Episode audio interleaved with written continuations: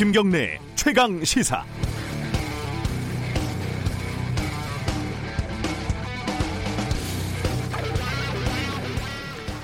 이세돌 구단이 네이버가 만든 인공지능 AI 한도를 이겼습니다.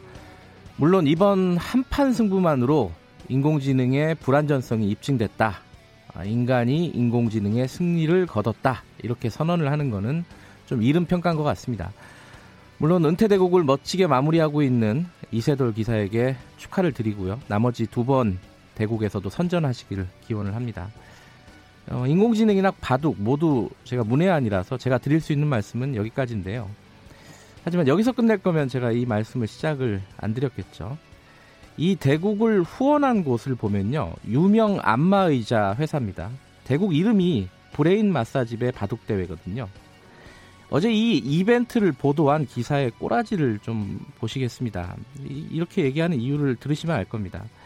동아일보 땡땡 안마의자 브레인 마사지 받은 이세돌 구단 인공지능 압도 조선일보 브레인 마사지 받은 이세돌 AI 한돌 일국서 승리 연합뉴스 이세돌 AI 한돌과 대국 전에 어, 브레인 마사지 뭐 작은 언론사들 기사들은 너무 많아가지고 언급하지 않겠습니다. 하나같이 이세돌 구단이 안마의자에 파묻혀 있는 똑같은 괴이한 그런 사진까지 함께 실었습니다. 가장 놀라운 사실은 이게 광고가 아니라 작성한 기자 실명이 적혀 있는 정식 기사라는 겁니다.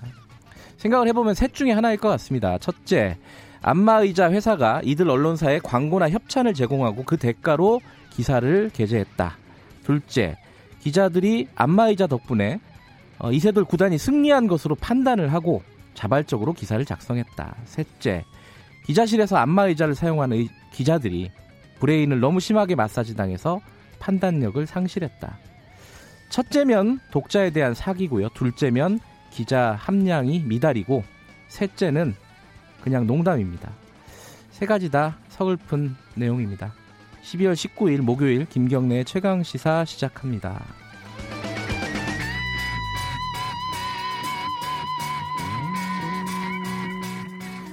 네, 김경래 최강 시사는 유튜브 라이브로도 함께 하고 계십니다. 샵 9730으로 문자 보내 주시면 저희들이 반영하겠습니다. 짧은 문자는 50원, 긴 문자는 100원 들어갑니다. 스마트폰 애플리케이션 콩, 유튜브 댓글 이런 거 이용하시면 무료로 참여하실 수 있습니다. 자, 오늘 주요 뉴스 브리핑부터 시작하겠습니다. 고발 뉴스 민동기 기자 나와 있습니다. 안녕하세요. 안녕하십니까. 감기는 다 나으셨습니까? 계속 전쟁 중입니다. 네. 표는 안 나네요, 목소리가 그래도. 아, 이게 열이요, 하루에도 아. 몇번 왔다 갔다 하고 있습니다. 오늘 날씨 좀 추운데 청취자 여러분들도 조심하시기 바랍니다.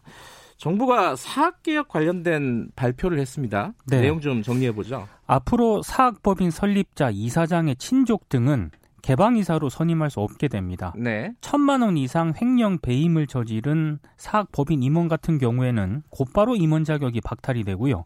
친족 관계인 임원들이 있을 경우에 학교 법인은 그 사실을 알려야 하고 임원 설립자와 친족 관계인 교직원 수도 집계를 해서 공시를 해야 됩니다. 또 법원 어, 법인 임원에게 교원과 마찬가지로 국가 공무원법 수준의 결격 사유를 적용을 하고요. 네. 여기에 해당이 되면 당연 퇴임하도록 하는 방안도 추진이 되고 있습니다. 이 외에도 셀프 감사를 막기 위해서 회계 부정이 확인된 학교 법인에는 교육부 장관이 최대 2년 동안 외부 회계 감사 기관을 지정하는 방안도 추진이 됩니다. 네. 아, 사립대학이 쌓아두는 적립금, 뭐 실제 교육 여건 개선에 쓰이지 않는다는 그런 비판이 많지 않았습니까? 네. 교직원과 학생이 대학 기금 운용 심의회 운영에 의무적으로 참여를 하고 사용 계획 등도 주기적으로 공개하는 방안도 추진을 하기로 했습니다. 이게 진짜 이게 말 그대로 적폐인데 오래된 폐단 아니겠습니까? 그렇습니다. 특히 이제 친족들이 이사로 참여하는 부분들이 지금 현행법으로는 사실상 막을 수가 없다고 하더라고요. 그렇습니다. 이 부분은 예전부터 말이 많았었는데 정부가 추진을 하겠다고 밝혔는데 이게 사실은 항상 좌절된 이유가 국회에서 법이 통과가 안 되기 때문 아니겠어요? 그러니까 이게 법 개정이 국회에서 해야 되는 거거든요. 네. 그러니까 여야가 대립을 할 경우에는 특히 정부 계획이 순조롭게 추진되지 않을 수도 있습니다. 특히 사학법인과 밀접한 연관이 있는 의원들도 적지 않기 때문에 네. 그래서 더 난관인데요. 사학혁신을 요구해온 교육시민단체 등은 설립자 친족 등이 아예 임원이 될 수 없도록 하는 근본적인 조처가 없는 것은 아쉽지만 실행력을 갖춘 안을 내놓고 이를 추진한다는 점에서 의미가 크다 이렇게 긍정적인 평가를 내렸습니다. 정반대 의견도 있겠죠, 당연히. 사학기관들은 강력하게 반발을 하고 있습니다. 네. 한국 사립 초중고 법인 협의회가 성명을 발표를 했는데요. 정부가 사적 영역을 과도하게 침해했다면서 추진 방안 철회를 요구를 했고 오늘 보수 신문들 분위기도 대체로 부정적인 평가를 내리고 있습니다. 알겠습니다. 자, 어, 국회 상황이 계속 하루하루 달라지고 있는데 선거법 협의가 또 무산이 됐다고요? 그러니까 4 플러스 1 협의체 가운데 네. 민주당을 뺀 야사당이 어제 공직선거법 합의안을 마련을 했습니다. 네. 근데 민주당이 이 합의안을 또 거부를 했습니다. 이른바 그 민주당을 제외한 3 플러스 1 협의체가 네. 지역구 250석, 비례대표 50석 가운데 이 비례대표 30석의 연동률 50%를 내년 총선에만 적용하는 이런 방안을 마련을 했거든요. 네. 대신에 이제 지역구에서 낙선을 하더라도 득표율이 높은 후보는 비례대표로 당선시키는 석패율제를 도입하기로 합의를 했습니다. 네. 그러니까 민주당이 지금 요구하고 있는 안은 어느 정도 수용을 하면서 네. 석패율제에 대해서 민주당이 반대를 하고 있거든요. 그러니까 민주당으로 하여금 이거는 수용을 해라 네. 이렇게 촉구하는 그런 의미가 있는 것 같은데요. 민주당이 어제 의원총회를 했거든요. 근데 일부 의원들은 이 제안을 수용을 하게 되면 민주당이 비례대표 의석을 상당히 잃게 되고 석패율제까지 적용을 하면 비례대표 영입 기회마저 줄어든다. 이렇게 주장을 한 것으로 전해지고 있습니다. 네. 오늘 4 플러스 1 협의체가 다시 회동을 열고 막판 이결, 이견을 조율을 할 것으로 보입니다. 어제 저희들이 관련해가지고 정의당의 이정미 의원 연결을 했었는데 네. 배수진은 없다. 어, 끝까지 협상할 것이다. 음. 어, 협상을 결국 이뤄낼 것이다. 이렇게 의지를 밝혔는데 또 안 됐어요. 오늘 오늘은 민주당 쪽 연결을 해보겠습니다. 어, 청취자분 중에 어, 유튜브 댓글로 이 네이버 AI라고 제가 말씀드렸잖아요. 네. 그거는 좀 정확하지 않은 거네요. NHN에서 만든 아. 거다. 예. 회사 이름이 예전에 이제 네이버랑 같이 바뀌, 있었는데 예, 바뀌었죠. 예, NHN 전신 이 이제 과거 네이버 합병을 했다. 뭐 좀 복잡한 얘기인데 어쨌든 정확하게 얘기하면 NHN이 맞, 맞는 것 같습니다. 네. 어, 의견 주셔서 감사합니다. 어, 이게 여러 군데 언론에서 썼는데 이게 헷갈립니다. 좀 정리 좀 할 필요가 있을 것 같아요. 임동호 전 민주당 최고위원 그러니까 어, 송초로 지금 울산시장과 민주당 경선에서 붙었어요. 예, 경쟁을 했던 사람이죠. 네.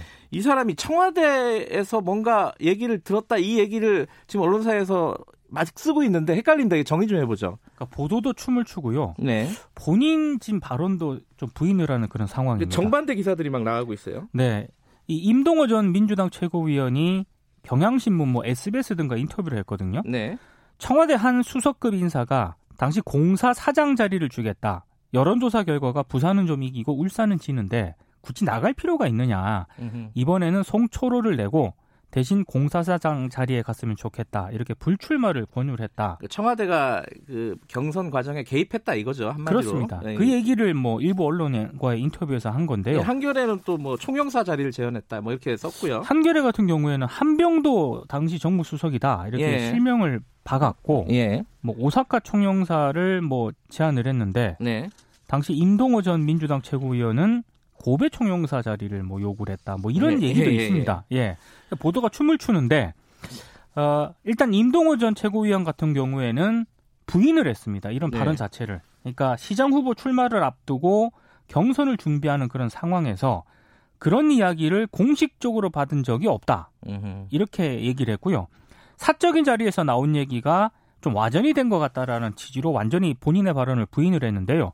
어, 임전 최고위원은 결과적으로는 이 청와대 제안을 받아들이지 않았다 이렇게 밝혔습니다. 네. 그리고 그랬죠. 예, 그렇습니다. 받아들이지는 않은 받아들이지 거죠. 않았습니다. 예, 있었다 하더라도 제안이. 네. 네. 그리고 어제 조선일보 같은 경우에는 뭐 검찰이 확보한 송병기 울산시 경제부시장 업무 일지에도 이 같은 그 정황이 좀 나온다 이런 취지로 보도를 하기도 했는데요. 네. 일단 청와대 관계자는 구체적인 얘기가 나오면 사실관계를 파악해 볼 수 있다 음. 이런 입장을 내놓았습니다. 구체적인 얘기는 나왔어요, 그죠? 많이 나왔습니다. 예, 네. 한병도 정무 전 정무석이 이런 제안을 했다, 총영사 자리를 제안을 했다 이게 네. 이제 보도 내용인데 어, 사실관계는 좀 밝힐 필요가 있는 것 같아요, 청와대 관계자. 그 보도들이 너무 구체적이어가지고요. 예. 어, 본인이 또 부인하고 있어가지고 예. 어쨌든 요건 좀 상황을 좀 봐야 될 것 같고요. 네.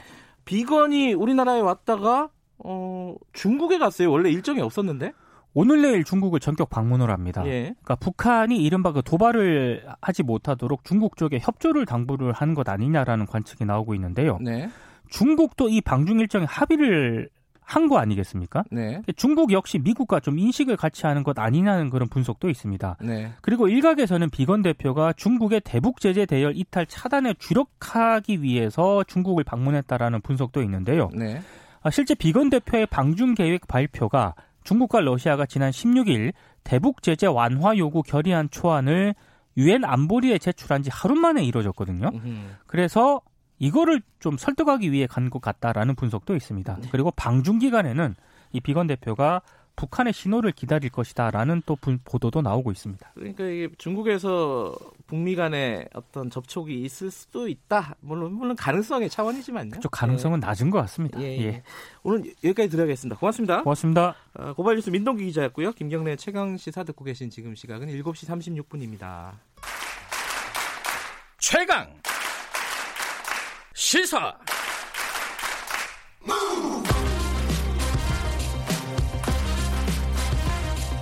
지금 여러분께서는 김경래 기자의 최강 시사를 듣고 계십니다.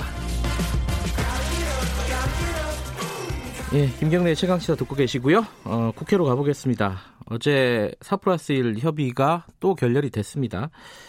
이번에는 석패율 요게 좀 문제라고 하는데 어, 지금 예비 후보 등록한 지가 사흘이 됐는데 어, 아직도 이제 뭐 선거법 관련된 가닥이 제대로 안 잡히고 있는 상황이죠. 어떻게 될지 어, 오늘은 더불어민주당 쪽 연결해 보겠습니다. 홍익표 수석 대변인 연결돼 있습니다. 안녕하세요. 네, 안녕하세요. 반갑습니다. 석패율제가 제일 문제인 건 맞나요? 지금 쟁점인 건 맞나요? 음, 현재로서는 석패율제가 가장 좀 난항으로 돼가고 있습니다. 그 석패율제를 민주당에서 의원총회에서 이제 좀 반론이 많이 나왔다고 하더라고요. 예, 그렇습니다. 이유를 간단하게 좀 설명을 해주세요, 청취자분들에게. 아, 우선 지금 석패율 제도가 문제는 사실상 비례대표를 실질적으로 줄인다는 의미가 됩니다. 지금 비례대표가 전체 50석이지 않습니까? 네. 그러면 만약에 석패율제를 도입하게 되면 각 당이 지금 6개 권역으로 뭐 지금 처음에 9개 권역까지 했다가 6개 권역 얘기를 줄였는데 6개 권역으로 그 석패율제를 쓰게 되면 최대 한 12석 내지 그 이상 가까이가 네. 석패율제로 활용되면 실질적으로 지역구에서 나온 사람이 아, 그 우리가 그 비례대표 근본 취지는 어, 전문가나 또는 그 사회적 약자, 소수자를 대변하는 사람을 뽑겠다는 의미 아니었, 네. 아니었습니까? 네.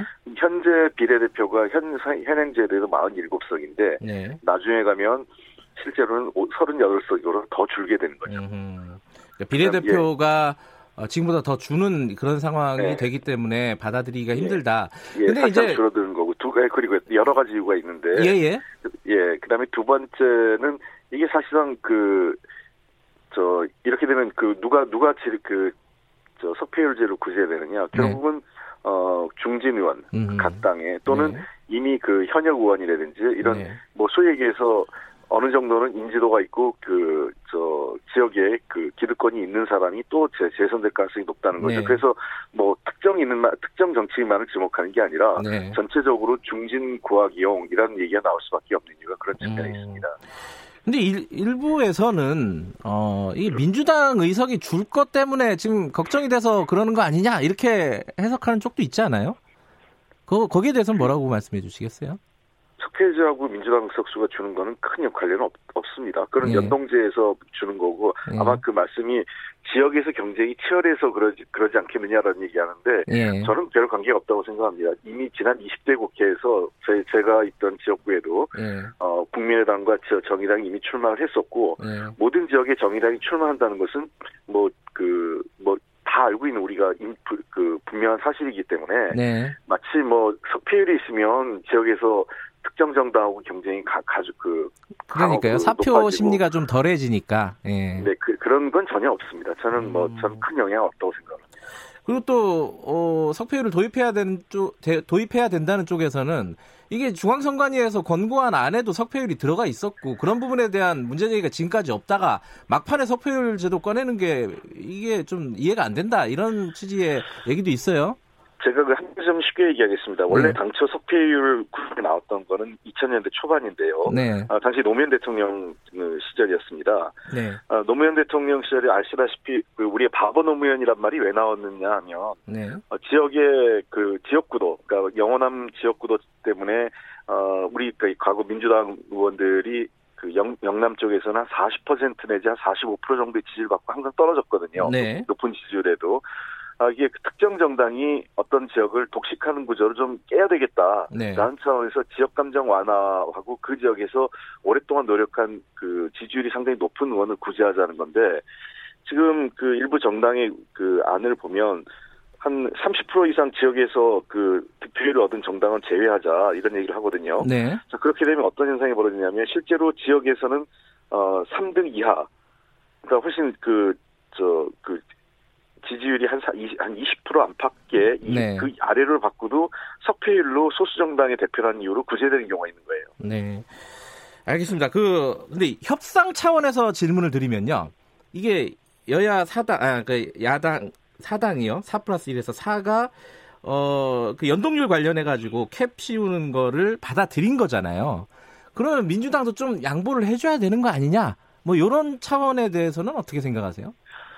협상의 뭐 그 측면에서는 그런 주장이 가능할 수 있겠지만 네. 이미 석, 특히 석패율제에 대해서는 국민 여론이 매우 부정적입니다. 네. 많은 분들이 저 전문가들에서 영역에서도 그렇고 네. 어서 그 자칫 선거제도 전체가 무슨 뭐 자리 나눠 먹기나 또는 네. 뭐 자신들의 기득권 우는 이런 어, 비판에 직면하지 않기 위해서는 네. 그 석패율제 같은 경우는 과감하게 내려놓는 게더 네. 그 국민적 동의를 얻기가 쉽다. 저는 이렇게 생각합니다. 알겠습니다. 그 민주당에서 그 석패율제 말고 이중 이중 등록제 비례하고 지역에 다 등록하는 요거를 제안을 했는데 요 얘기는 그4 플러스 1그 4에서 받아들이기가 좀 힘든 모양이에요. 지금 상황이? 그러니까 저 저희들은 그 100번 양보해서 네. 그렇다면 음, 비슷한 제도지만 어 이것도 사실은 저는 저는 개인적으로 동의하지 동의하기는 어렵습니다만 과거 예. 독일 방식이죠. 아까 석패율은 일본 정 일본 방식이라면 예. 이중 등록제는 그러니까 중복 허용 중복 음. 등록제인데요. 독일에서는 예를 들면 그 저 과거에 그 콜 총리 같은 분이 있었지 않습니까? 예. 어, 통독 당시 콜 총리 같은 분이 이중 등록을 해 중복 등록으로 인해서 지역구에선 다, 그 낙선해도 이 그 비례대표를 통해서 그 정계 음. 그 의원 배치를 받는 경우가 있었거든요. 그래서 네. 아주 제한적으로 한뭐 각 당이 하나 내지 둘 개 둘 정도를 그런 면을 쓰는 거를 허용해 보는 건 어떨까라는 음. 정도의 제안을 했던 겁니다. 근데 어쨌든 거기에 대해서는 뭐 그 야당 다른 야당들은 반응이 별로 없는 것 같아요.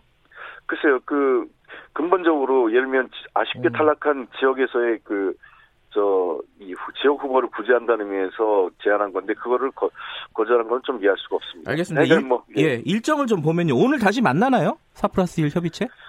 어, 글쎄 아직까지 뭐 확정되는 일정은 음, 없습니다.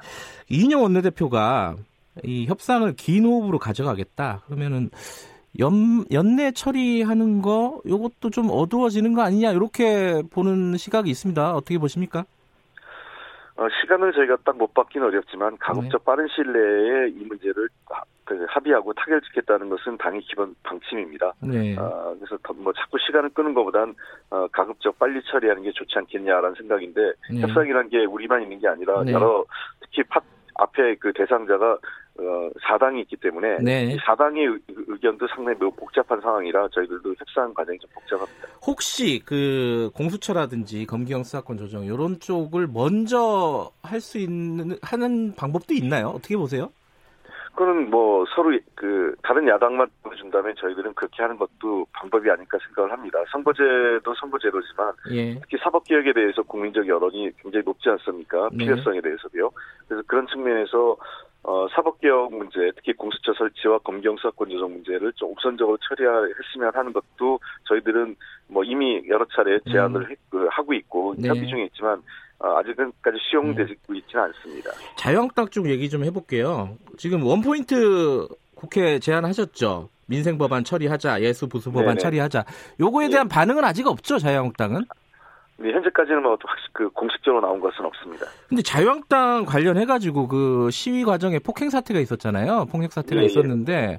어제 그 홍, 홍익표 의원께서 이 성추행도 있었다라고 얘기를 하셨어요. 네. 거기에 네, 대한 그렇습니다. 증거도 있다고 얘기를 하셨고. 예. 이게 가해자가 누구라는 뜻이에요? 그제 성명불상자이기 때문에 아 그래요? 그러니까 저희가 이제 예 성명불상자라 관련된 자료를 지금 어 추가적으로 확보하려고 노력하고 있고 경, 예. 경찰도 어제 저희가 이제 경찰청을 어, 방문을 했습니다. 네. 사실은 원래 국회에서 상임위가 열어서 국회 폭력 사태에 대해를 주제로 해서 어, 경찰청장에게 질의하려고 했었는데 네. 자유한국당이 비협조로 결국은 국회에서 그 경찰청장을 불러서 회의를 할 수 없어서 하는 수 없이 저희가 경찰청을 가서 음. 이번 사태에 대한 원인, 그다음에 수사 방, 앞, 앞으로 계획 그리고 어, 근본적인 국가 주요 시설, 그러니까 국회뿐만 아니라 앞으로 이런 일이 빈번히 발생할 수 있지 않습니까? 정부 네. 청사를 비롯해서 그래서 국가 주요 기관과 그 시설에 대한 어 그 예방 대책에 대해서 정그 경찰청장에게 예. 그 저희가 여러 가지 주문을 했고 관련 수사를 엄정하게 해달라는 요구를 했습니다. 경찰에서도 아마 어, 적극적으로 수사를 하겠다고 답변을 했습니다. 어제 정의당 쪽에서는 어, 그 당직자가 머리채를 붙잡히고 뭐 침을 그, 그 시위자가 뱉었다 이런 얘기를 하셨어요. 네 그렇습니다. 어 지금 그 홍익표 의원께서 말씀하시는 성추행은 어떤 상황인지 좀 간단하게 설명해 주실 수 있어요? 아, 그런 얘기를 방송에서 저희가 구체적으로 말씀드리기 좀 민망하고요. 음, 예. 어, 그리고 사실 이 성추행 문제는 네. 어제 오늘의 문제가 아닙니다. 광화문에서 기자가 성추행 당한 것도 이미 예, 보도가 예. 됐지 않습니까? 예. 그러니까 태극기 부대, 소위 태극기 부대라고 해서 이게 태극기 부대인지 태극기 모독 부대인지 모르겠지만 예, 예. 어, 이런 분들이 광화문에서 이미 그러한 유사한 행위들이 반복적으로 이루어졌고 이거에 대한 처벌이 제대로 이루어지지 않다 보니까 네. 점점 더그 유사한 행위가 반복적으로 또 확산되고 음. 있지 않나 생각됩니다. 그래서 네. 차제에 네. 어, 여러 국회 내 CCTV도 많고 네. 또 언론에 보도된 내용 또 경찰이 자체로 검증한 그 채층한 자료들이 많이 있기 때문에 네. 어, 관련자들에 대한 엄, 엄한 처벌을 이번에 해야 되지 않나 생각을 합니다. 지금 그 자유한국당하고 어, 우리공화당 쪽 지도부를 고소를 하신 거죠? 고발을 하신 거죠? 네, 경찰 영등포 경찰서에 네. 어, 한결 그 사실은 이제 폭력행위, 그 다음에 불법 시위 등과 관련돼서 네. 황교안 대표, 그 다음에 심재철 원내대표, 우리공화당, 우리공화당 조원진 대표 등을 어, 고발을 했고요. 다수의 성명불상자들을 함께 고발을 한 상태입니다. 알겠습니다. 요거 하나만 여쭤보고 간단하게 좀 말씀해 주세요. 그 자영당에서 지금 준연동형 이렇게 선거법이 바뀌면은 이 비례 대표만 내는 그런 위성 정당 만들어 갖고 나중에 합치면 되는 거 아니냐. 요렇게 또 얘기하는 쪽이 있더라고요. 요거 어떻게 생각해야 됩니까, 이거? 법적으로는 문제가 없을 수 있겠지만 네. 제도의 취지나 또는 네. 그 공당으로서 그러한 그 사실상의 네. 제도의 근본 취지를 훼손하는 방식을 하는 것은 어 그 공, 공정하지도 않고 네. 공당으로서 해야 할 일은 아니라고 생각을 합니다. 자유한국당이 최소한의 네. 어, 정당으로서의 그 양식과 어, 기본적인 도덕을 지켰으면 좋겠습니다. 알겠습니다. 협상 상황 계속 지켜보겠습니다. 고맙습니다. 네, 감사합니다. 더불어민주당 홍익표 수석 대변인이었습니다.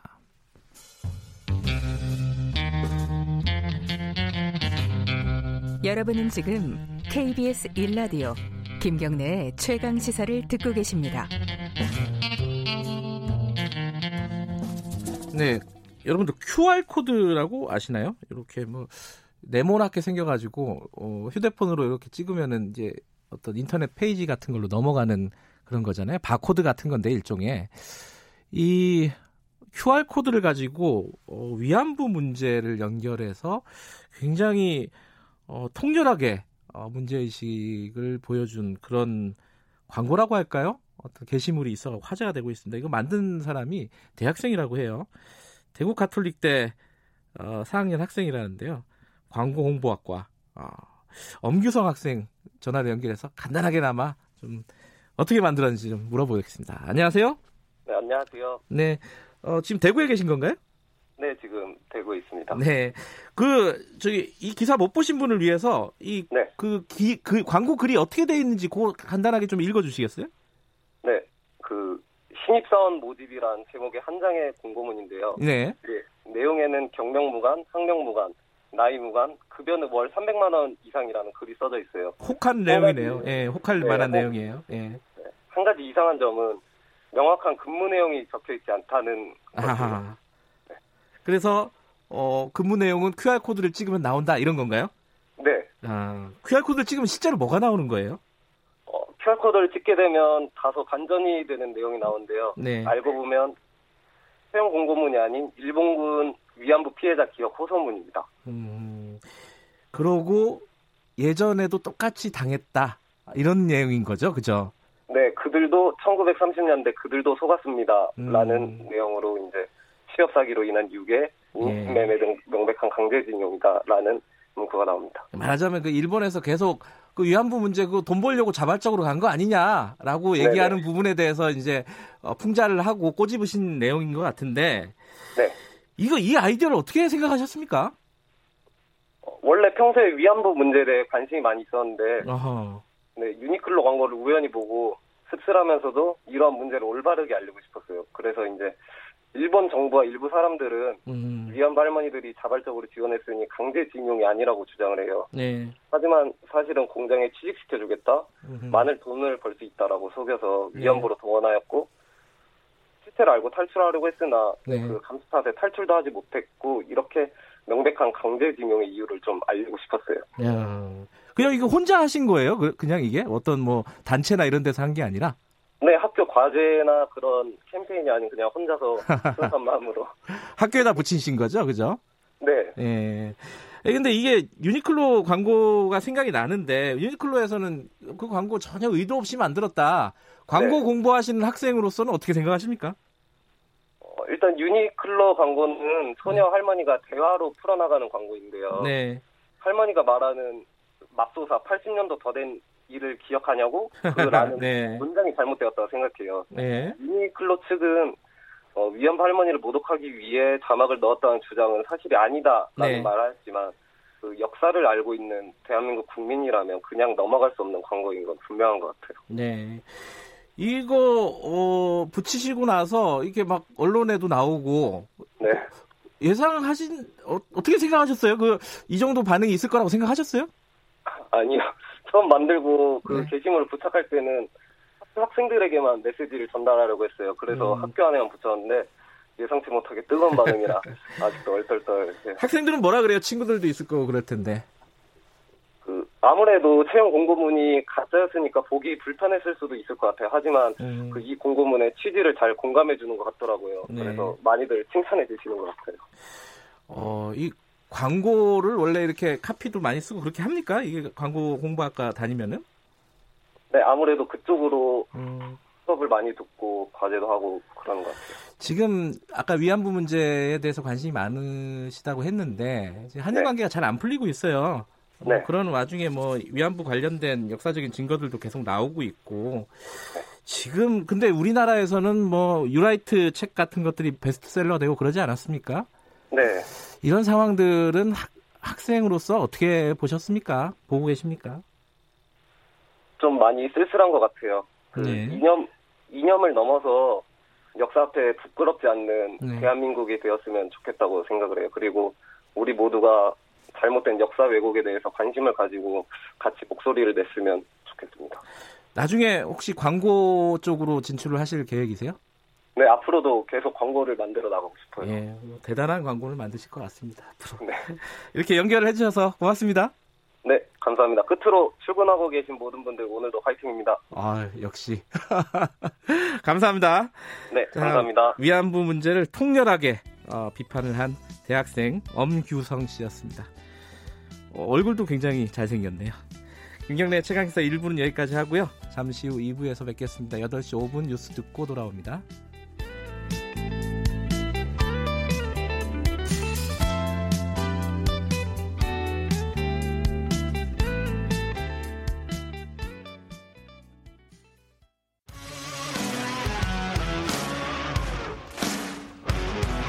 탐사보도 전문 기자 김경래 최강 시사.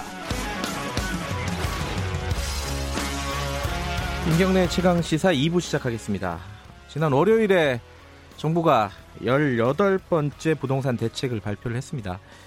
여기 여러 가지 말들이 나오고 있죠. 어, 시장이 너무 혼란스럽다 이렇게 좀 반발하는 쪽도 있고 어, 부족하다라고 얘기하는 쪽도 있습니다. 어, 보다 더 강도 높은 대책이 필요하다라는 쪽 오늘 한번 얘기 좀 들어보겠습니다. 박원순 서울시장인데요. 어, 특히 최근에 뭐 부동산 불평등이 뿌리가 되고 계급이 되는 시대를 끝내야 된다. 국민 공유제를 도입해야 된다. 여러 가지 말들을 내놓고 있습니다. 박원순 시장이. 좀 자세하게 좀 얘기를 들어볼 필요가 있을 것 같습니다. 박원순 서울시장 연결돼 있습니다. 안녕하세요. 아, 네, 안녕하세요. 반갑습니다. 네. 네. 어, 여기 부동산에 대해서 최근에 뭐 여러 가지 말들을 꺼내고 계세요. 이게 뭐 부동산이 최근에 문제가 커지고 있다라고 하는 인식에서 비롯된 거겠죠? 그렇습니다. 뭐 최근에 어 24주째 계속 서울에서 네. 어 물론 일부 지역이긴 합니다만은 계속 네. 오르고 있고 음. 뭐 어쨌든 서울 시민의 삶의 질과 또 이런 주거의 안정을 꾀야 되는 네. 그 시장에서 시장의 입장에서 보면 뭐 참으로 어, 당혹스러운 일이죠. 네. 네, 그래서 이 관심을 당연히 가지게 되는 일이죠. 어, 먼저 이제 시장님이 말씀하신 어, 여러 가지 뭐 국민 공유제 요거는 조금 이따 물어보고요. 이게 정부 대책부터 좀 평가를 해볼게요. 이번 대책이 지금의 어떤 부동산 폭등이라든가 뭐 앙등 뭐 여러 가지 표현할 수 있겠지만 이 부분을 해결할 수 있을 거라고 보세요? 네, 뭐 이미 내성이 이제 키워진 네. 그런 부동산 시장을 뭐 단번에 바꾸기는 힘들다고 봅니다. 네. 어, 정부가 이렇게 전향적인 대책을 펼치고 있으니까 뭐 네. 변화는 네. 있을 것으로 기대하고요. 네. 서울시도 정부와 손발을 맞춰서 적극 지원하겠습니다. 근데 이제 네. 이게 저는 대정적, 일시적, 사후적, 파편적 이런 방안으로는 아. 안 된다고 생각합니다. 그래서 네. 이번 기회에 정말 불로소득과 투기는 이건 뭐 망국적 현상이지 않습니까? 네. 완전히 좀 건절시켜야 된다 이런 생각을 하고요. 네. 그래서 보다 근본적이고 좀 종합적이고 장기적인 대책이 필요하다. 네. 그래서 부동산 가격 공시제도의 개혁이라든지 보유세 강화라든지 국민 공유제 도입 이런 거 좀 고강도 대책을 집중적으로 시행해서 예. 어그 이익이 미래 세대나 국민 전체에 돌아가는 그런 시스템을 만들어야 된다 이렇게 생각하는 거죠. 그러면 지금까지 문재인 정부 들어와서 뭐 논란이 많습니다. 서울 집값이 뭐 20%가 올랐느니 30%가 올랐느니 어쨌든 많이 오른 건 사실이고요. 그렇게 네네. 집값을 18번이나 이렇게 대책을 내놨는데 못 잡은 이유는 대책들이 다 대증적이고 한시적이고 일시적이고 뭐 이랬기 때문이다. 이렇게 보면 되는 건가요? 어, 그동안 사실 뭐 말씀하신 것처럼 18번째 네. 이런 정책이 나왔는데 계속 그 이 어, 이 부동산 앙등, 네. 어, 가격 폭등 현상은 사실 다 막지를 못했지 않습니까? 그렇죠. 예. 네, 그래서 어, 좀 이런 대책이 다시 발표되는 일이 없도록 저는 이번 기회에 좀 근본적인 조치를 취해야 되지 않겠는가 네. 이런 생각이고요. 물론 네. 이게 이제 이런 퇴행적 부동산 공화국이라고 할까 이런 현상이 어 과거 이제 이명박 박근혜 정부 시절에 네. 빚내서 집 사라 어, 이렇게 해서 정부가 부동산 부채 주도의 성장을 유도한 결과가 오늘로 이어진 게 맞다. 네. 저는 이렇게 보고요. 특히 그 당시에 이렇게 보면 근로자의 월급이 11% 오르는 사이에 네. 집값은 40%가 올랐거든요. 네. 그러니까 이게 다 이제 무분별한 규제 완화를 했다든지 또 여러 가지 유동성이 확대됐다든지 이렇게 그야말로 부동산 불로소득이 투기자들의 배를 채운 것이죠. 네. 이렇게 되면 누가 사실 건강한 어, 근로를 통해서 노동을 통해서 뭐 돈 벌 생각을 하겠습니까? 네. 이렇게 건강한 경제를 저는 좀 먹고 또 이게 내수 경제를 위축시키는 효과가 있다고 생각합니다. 그런 그런데다가 우리 국민들이 왜 부동산 불패 신화를 학습을 예. 해서 예. 이게 이제 황금알을 낳는 거위다 부동산이 네. 예, 이런 것을 뭔가 좀 혁명적 차원의 조치를 해야 되지 않는가 네. 저는 이렇게 생각합니다. 알겠습니다. 근데 지금 당정 협의 관련해 가지고 기사 나오는 걸 보니까요. 정부의 지금 요번에 강도 높은 대책, 상대적으로 강도가 높은 대책에 대해서 여당에서 불만이 많이 뭐 제기하는 것 같아요. 예를 들어서 뭐 총선이 코앞인데 중산층 표를 이래 가지고 잡겠냐, 뭐 이런 취지겠죠. 그리고 뭐 수요 억제에 너무 초점이 맞춰졌고 공급 차원의 좀 대책들이 필요한데 이거 너무 일방적인 거 아니냐 이런 지적에 대해서는 어떻게 생각하세요? 여당 쪽의 아, 지적이에요. 전혀 그렇게 생각지 않는 게요. 예. 이 지금 현재 어, 그 부동산 공화국이라고 할까 현재 예. 이렇게 투기적 양상은 사실 뭐 제가 보기에는 중산층도 다 피해를 입는 아니 우리 대한민국 전체가 저는 피해가 된다 이렇게 생각합니다. 예. 왜냐하면 이런 방식으로 우리 경제가 제대로 살아날 리가 없고 또 아까도 말씀드렸던 이런 공정하고 혁신적인 경제가 살아나기 어렵다고 보거든요. 네. 예? 이런 상황에서 지금 어, 말하자면 투기하는 사람만 득보고 나머지 대다수의 국민들이 손해 보는 건데 어, 이게 중산층이 뭐 손해 본다. 저는 전혀 그렇게 음. 생각지 않고요. 예. 이제 강남에 예컨대 뭐 한 그 재건축 예정인 아파트에서 보면 집값이 지난 3년 동안 10억 올랐는데 네. 그 종부세로 겨우 130만 원 냈거든요. 네. 그 이렇게 되면 온 국민이 지금 여기에 손해를 보는 셈이죠. 거기 뭐이 저 아파트 가질 수 있는 사람은 몇 명이나 되겠습니까? 그럼 여당 쪽에도 이 부동산 관련해서 문제를 해결할 의지가 없는 사람들이 꽤 있다 이렇게 보면 되는 거예요? 지금 어, 박뭐 저는 말씀은? 아니 이렇게 이런 네. 게 하나의 상식이고 지금 보편적인 지식이기 때문에 네. 뭐 저는 그렇게 사실 막상 이 토론이 되면 반대할 사람은 저는 많지 않다고 생각합니다. 음. 실상이 제대로 안 알려져 있고 그렇기 때문에 그렇죠. 그 강남이나 이런 데서 총선 때 걱정을 하는 것 같아요. 여당 쪽에서 걱정, 걱정은 안, 그 걱정은 안 되세요? 아니 뭐 저는 아니 이게 지금 뭐 이런 선거에 에, 물론 선거가 뭐 중요하죠. 네. 국회의원들 입장에서 보면 네. 그런데 아까도 말씀드린 것처럼 이게 결국 국민 전체를 위한 것이고 네. 또 실제 에, 국민 대다수의 이해관계가 있는 것이기 때문에요. 네. 그, 그렇게 선거에도 뭐 저는 불리한 거래 그라고는 생각지 않습니다. 그 공급이 빠졌다 이번 대책에 이 지적은 어떻게 생각하세요? 예컨대 서울 같은 경우에 주택 보급률이 전국 평균에 못 미친다. 그 박원순 시장이 아니, 공급 어, 네. 공급을 막아 많이 무산시켰다. 뭐 이런 정비 사업 구역 해제 뭐 이런 걸로 해가지고 이 지적에 대해서는 어떻게 생각하세요? 어, 전혀 그렇지 않습니다. 왜냐하면 네. 그동안 사실 부동산 공급이 굉장히 많이 됐거든요. 음. 어, 이렇게 많이 됐는데 그 공급된 어, 저 이 주택이 다 어디로 갔습니까?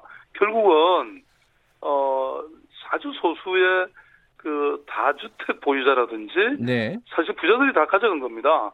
예를 들어서 네. 어, 서울 아파트가 그동안 이제 공급이 많이 됐고 그래서 네. 어, 이 부동산 보급률은 지금 90 거의 뭐5% 정도 됐는데 네. 실제 그 자가 보유율은 오히려 줄어들었습니다.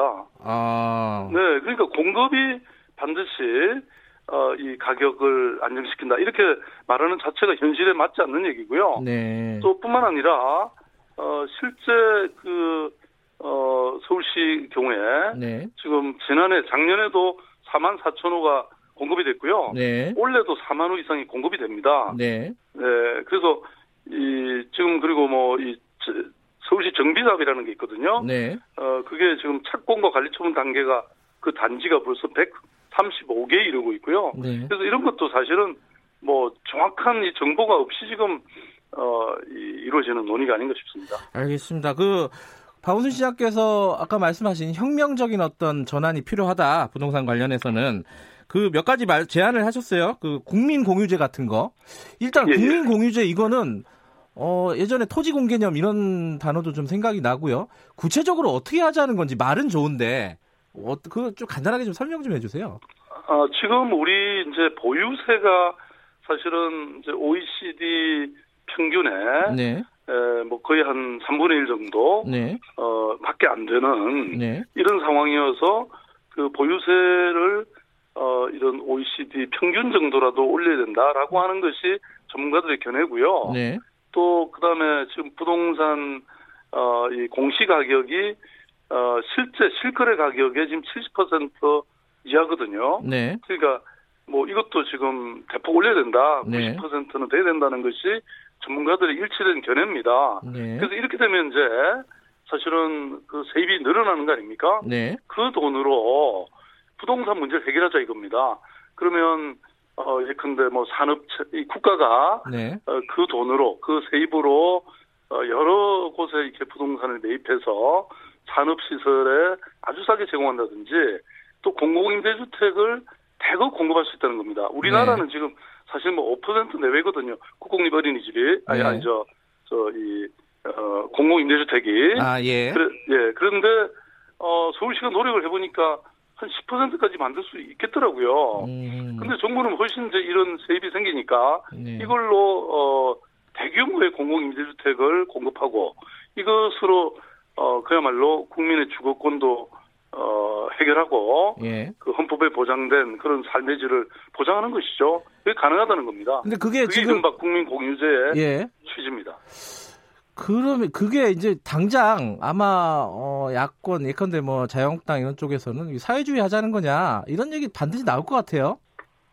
뭐 제가 보기에는 네. 대한민국을 완전히 이런 부동산 공화국으로 만든 네. 어떤 장본인들인데요. 네. 어 저는 오히려 저 머리 조아리고 지금 반성해야 될 그런 어, 사람들이라고 생각합니다. 음. 그거 다시 또 빚내서 집사라는 얘기입니까?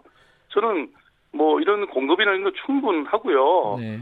그 지금 이렇게 실수요자에게 돌아가지 않고 이미 집을 보유한 사람들이 또 투기성으로 집을 사는 게 현실입니다. 네. 상위 1%가 다 7채씩 집을 갖고 있는 예. 현실이 문제거든요. 예. 어, 그리고 자유한국당 뭐 입장에서 사실 이런 주장을 할 저는 상황이 아니라고 생각하고요. 아니, 아니 주장을 했다는 거 아니고 그런 얘기 나올 것 나올 것 같다는 거죠. 예. 아니 이미 얘기하고 있습니다. 예. 예를 들어서 황교안 한국당 대표가 네.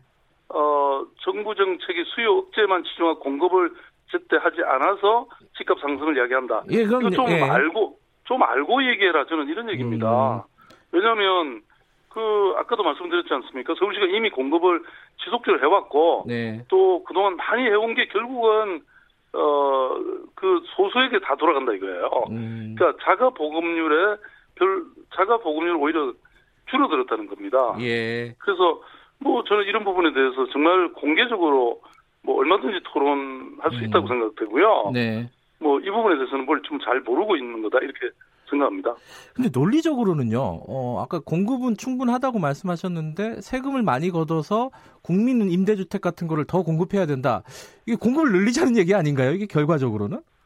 아니 근데 그게 네. 어 저는 공공 임대주택이라는 것은 네. 말하자면 국가의 이 어 주거를 네. 늘리자는 거죠. 아. 그래서 뭐 싱가폴 같은 데는 지금 어, 국 이게 국가가 제공하는 네. 공공임대주택이 92%고요. 야하. 또 나머지 네. 오스트리아라든지 이런 많은 유럽의 선진 국가들도 네. 거의 40% 수준에 많이 이루고 있습니다. 예. 우리는 5%도 안 되거든요. 예. 그러니까 민간 시장이 이게 다 맡겨져 있는 겁니다. 예. 그러다 보니까 이게 뭐 계속 투기가 일어나고 또 가격이 앙등하고 그러는 건데 어, 이런 공공임대 주택이 이렇게 많아지면 시장 통제 기능, 조절 예. 기능도 생기는 거죠. 예.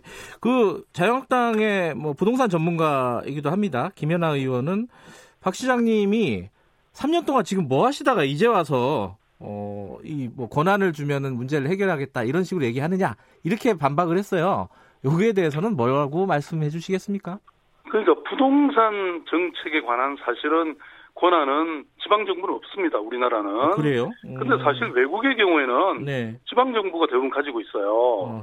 아, 왜냐하면 아니 서울의 어느 지역에서 얼마 얼마나 주택 가격이 오르고 그 원인이 뭔지 이런 걸 소상하게 파악하고 있는 거는 지방 정부거든요. 음, 네. 그래서 예컨대 어 베를린 같은 경우에 얼마 전에 네. 베를린이 굉장히 뜨는 도시입니다. 네. 그러다 보니까 이 부동산 가격이 오르니까 5년 동안 임대료를 완전히 동결하는 조치를 예. 베를린 시가 했거든요. 그 지자체에서 했다 이거죠? 예. 그렇죠. 뉴욕도 예. 그렇고 다 그런데 아니, 그런 경우에 저희들한테 권한을 주면 음. 아 이게 저 부동산 가격이 앙등한다는 것은 시민들에게 얼마나 큰 이 삶의 고통이 오는 겁니까? 네. 특히 서울의 경우에는 이 주거 비용이 약 27%나 됩니다. 네. 그래서 이거를 해결할 수 있는 게 오히려 지방 정부가 훨씬 더 잘할 수 있다. 네. 그렇게 되면 어 이게 아까도 말씀드렸던 국민의 고통을 줄일 수 있죠. 네. 그럼 주거비 비용을 줄이 공공민주주택을 통해서 네. 줄이게 되면 그게 어 그만큼 네. 이 삶의 질도 해결되는 되고 또 동시에 가처분 소득이 늘어나서 이게 내수 경제도 살게 됩니다. 네. 그럼 네. 박 시장님께서 지금 지자체장, 그러니까 예컨대 서울시장한테 달 빨리 달라고 하는 어떤 권한이 임대료 관련된 어떤 규제 권한을 달라 이런 건가요? 정확하게는? 뭐 예, 일단은 예. 일단은 예. 그거 뭐 저는 장기적으로는 사실 예. 말씀드린 이 부동산 정책에 관해서 사실 뭐 이게 다 법령에 근거해서 하는 거기 때문에 네. 뭐 이런 서울시나 지방 정부가 할 수 있는 역할은 사실상 거의 없고 네. 이제 공공임대주택을 좀 늘리는 일 네. 그래서 어 2011년부터 사실 지금까지 저희들은 뭐 1년에 거의 1조 원 이상을 투입해서 음.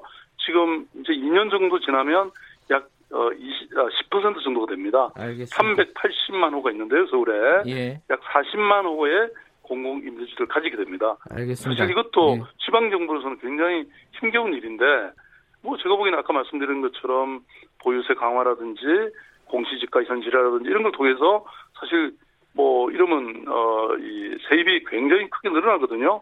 이 문제 이걸 가지고 공공임대주택을 대규모로 공급하자.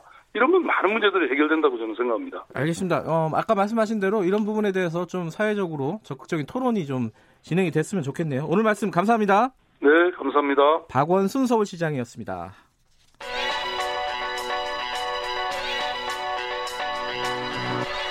최강 시사 김태연의 눈.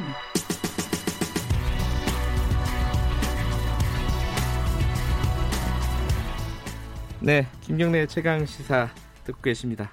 매주 목요일에는 김태현 변호사와 함께 우리 사회의 쟁점을 살펴보는 김태현의 눈이 진행됩니다. 김태현 변호사님 나와 계십니다. 안녕하세요. 아, 안녕하세요. 오늘은 이명희 조양호 회장 부인, 네. 그죠? 조양호 네. 회장 부인 이명희 씨. 네.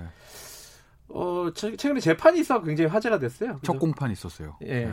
네. 어, 뭐, 이, 모르시는 분에서 이명희 씨가 무슨 사건에 연루가 됐는지 간단하게 설명 네. 듣고 시작해야지. 그러니까 예. 이, 예, 그죠. 이명희 씨가 이제 돌아가신 고 예. 조영 한진으로 조영하정의 부인인데 이루재단이라고 그 재단이 있었어요. 거기 이사장이었죠. 근데 예. 이제 내려왔을 거예요, 이사장에서도. 예. 그래서 이명희 전 이사장이라고 이제 얘기를 합니다. 네. 공식적으로. 그런데 사건 기호를 말씀을 드리면 예전에 이게 사실은 그저 뭐냐 그 둘째 딸 조현민 씨. 조현민 씨. 조 예. 에밀리 현민이라고 하더라고요. 아 그래요? 아니 저 뭐에 뭐 아, 국적이 네, 국적이 아, 네, 그래서 그러니까. 어쨌든 그 사람이 저 뭐 어디 그 관계사하고 미팅하다가 아마 물컵 예, 던졌다. 예. 그래서 뭐, 그뭐 녹취록 공개되고 막 소리치는 공개되고 막 이랬잖아요. 예.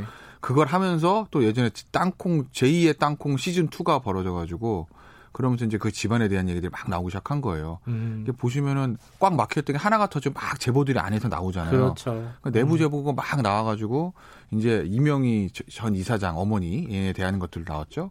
그래서 나온 이제 영상들이 뭐냐면 그 인천의 그 뭐 호텔 공사 현장에 그 대한항공 호텔이 있거든요. 네. 거기 공사 현장에 가서 막 그 공사 관계자들한테 막 서류 던지고 막 되면 쫓아가는 음. 장면 하나 나왔었고. 네. 근데 그거는 영상 영상만 나왔죠. 음성이 없어요.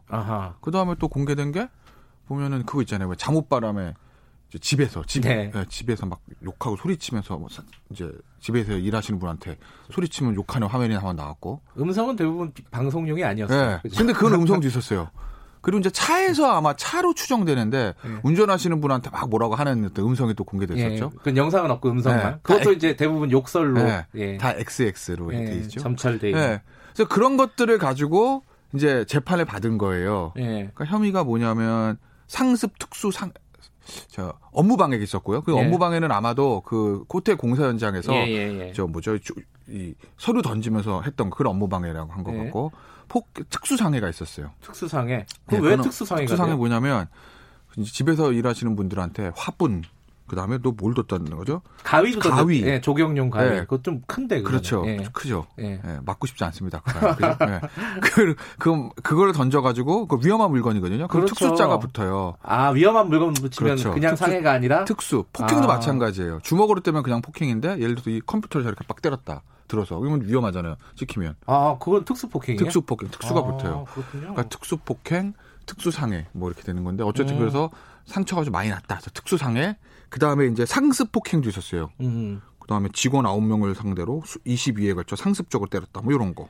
일단은 어 이명희 씨 측은 네. 이런 혐의에 대해서는 대체적으로 인정한다 이거였죠. 아, 근데 그게 이제 공판에서. 변호사들이 많이 쓰는 건데 네. 형사 사건에서 첫 번째 공판이면은 이제 검찰의 공소 사실을 읽어요. 예. 그러면 공소사 공소장을 막 읽거든요. 네. 근데 검사 입장에서 뭐 요것도 더 재밌는 거 말씀드려야 되겠다. 공소장을 공소사실 읽으면은 거기 보면은 어떻게 욕했다도 읽어야 되거든요. 그렇죠. 막 그, 읽은 거예요 검사가. 야 이 XX 막 이거 막, 막 읽은 그렇죠. 거예요. 공소장 판결문 이런 데는 네. 그 XX가 아니라 그냥 그대로 쓰잖아요. 네. 예. 그냥 읽은 거예요 검사가. 예. 듣다가 판사님이 잠깐 그렇다 읽지 마시라고. 본인은 듣기 민망하죠 법정에서 막 상소리들 나오니까 한 문장에 네. 욕이 하나씩 다 들어가 있으니까 네. 그거 다 읽어야 되거든요 원래는. 네. 그 검, 읽는 검사도 읽, 는 검사도 민망, 듣는 판사도 민망, 네. 앞에 있는 변호사도 민망, 방청객도 민망하잖아요. 네. 그래서 이제 판사님이 아이 그저 그만 읽으시라 아. 그렇게 해서 덜 읽었다는 거예요. 그게 이제 에피소드고. 네. 근데 검사가 그렇게 공소 사실을 요지를 읽고 나면 네. 변호인이 공소시한테 입장을 밝혀요. 아. 무, 죄를 주장하는 건지 자백하고 아, 자백하고 유죄를 주장하는 건지 음. 뭐 무죄를 주장해 뭘 다툴 건지를 아 네. 아직 총론적인 입장을 그렇죠. 처음에 밝히는군요. 네. 근데 이제 네. 완전 자백은 아니에요. 그러니까 완전 자백이라고 하면 법 저 검찰의 공소 사실 모두 인정했습니다. 하겠습니다. 네. 죽을 죄를 지었습니다. 한 번만 봐주십시오. 이거거든요. 네. 그런데 그게 아니라 기본적인 공소 사실 인정한다는 건 뭐냐면 우리가 욕한 거, 어허. 때린 거, 음. 뭐 던져서 다치게 한 건 다 인정한다. 예. 다만 법리적으로 상습 폭행에서 상습은 아니다. 그 다음에 특수 상해에서 예를 들면 아까 그 위험 저 가위 예. 또뭐 던졌죠? 화분. 화분. 예. 이거는 위험한 물건이 아니다. 예. 그러니까 특수자 띄어달라. 예. 그 다음에 상해. 피멍 들었다는데 그게 무슨 상해냐? 단순 폭행이지. 아. 이렇게 해서 법리적으로 상해가 아니라 폭행이다. 폭행이 더 낮은 거예요? 그 차이가 엄청나게 있는 게, 어. 저, 분양 폭행 되잖아요? 그럼 네. 예를 들면 특수 폭행에서 특수가 떨어져요? 그 다음에 특수상해에서 특수 떨어지고, 특수상해는 네. 특수상해거든요. 지금 네. 왜냐면 화분을 던져서 네. 멍이 들어서. 화분 안 깨져서 다시 갖고 와서 다시 던졌다고. 네. 그러면 화분이 위험한 물건이 아니다? 네. 그럼 특수가 떨어져요? 상해가 아니라 그냥 단순 폭행이다? 그럼 폭행이 되면 뭐냐면요. 합의가 되면 불기소, 이거는 공소기각이에요. 아. 단순 폭행은 합의가 되면은 검찰은 기소를 못해요. 공소권 없음 아. 불기소 처분. 기소한 상태에서 합의가 되면 공소기각 판결이에요. 아하, 그 반의사 불벌죄. 네, 반의사 불벌죄니까. 예. 근데 이제 상해는 아무리 합의를 봐도 반의사 불벌죄 아니니까 유죄는 나오죠. 음. 다만 형량에 있어서 굉장히 유리해지긴 하겠지만. 그러니까 그런 것 때문에 법리적으로 상습 떨구고 특수 떨구고 상해 떨구고 이렇게 하면서 법리적으로 네. 다투는 거예요. 거기 이제 행위 자체는 다 인정을 하는데. 네. 그래서 이제 기본적인 사실관계를 인정하지만 법적으로는 요걸 다투겠습니다 이렇게 한 거죠. 게다가 어 그 폭행이나 이런 것도 했던 이유가 본인이 성격이 이제, 엄격해서 예, 예. 스스로에게 엄격해서 아, 스스로에게 엄격해서 그게 남... 이제 많이 당했어요. 그러니까 그 안에 저 법정에 들어갔던 사람의 전원에 의하면 예. 예를 들면 특수 떨어지고 상해 다투고 이거는 다 할 수 있어요 변호사 입장에 저도 네. 그렇게 해요 들어가면 네. 그걸 해야지 그냥 앉아서 당할 수는 없잖아요 법, 법, 변호사 입장에서 보면 네. 더군다나 제가 보다 특수는 좀 떨어지기 힘들 것 같은데 어, 그 조경련 가기 위험하잖아요 맞으면 네. 근데 상해는 제가 봤을 때는 잘 다투면 없어질 가능성이 없는 건 아니에요 이게 아하. 크게 다친 게 아니라 피멍 들었다고 음. 하면 그거는 이제 아마 변호사 입장에서 야 이게 건강 침해 상입니까라고 할 수도 음. 있는 여진이 있어요 그래서 뭐 네. 상습도 그렇고 해볼 수는 있는데 엄격한 이거거든요. 네. 그러니까 저 안에 법정에 들어갔던 사람의 전언에 의하면 엄격한 이거 나오는 순간 막 장내가 술렁술렁했다는 거예요. 그리고 막 기자들의 노트북 아, 받아치는 이거 재밌는데 좀 더 들어야 되는데 다음에 네. 들어가죠. 여기까지 그래요? 듣겠습니다. 고맙습니다. 네, 감사합니다. 김경래 최강기사 2부 네. 여기까지 하겠습니다. 잠시 후 3부에서 뵐게요. 네.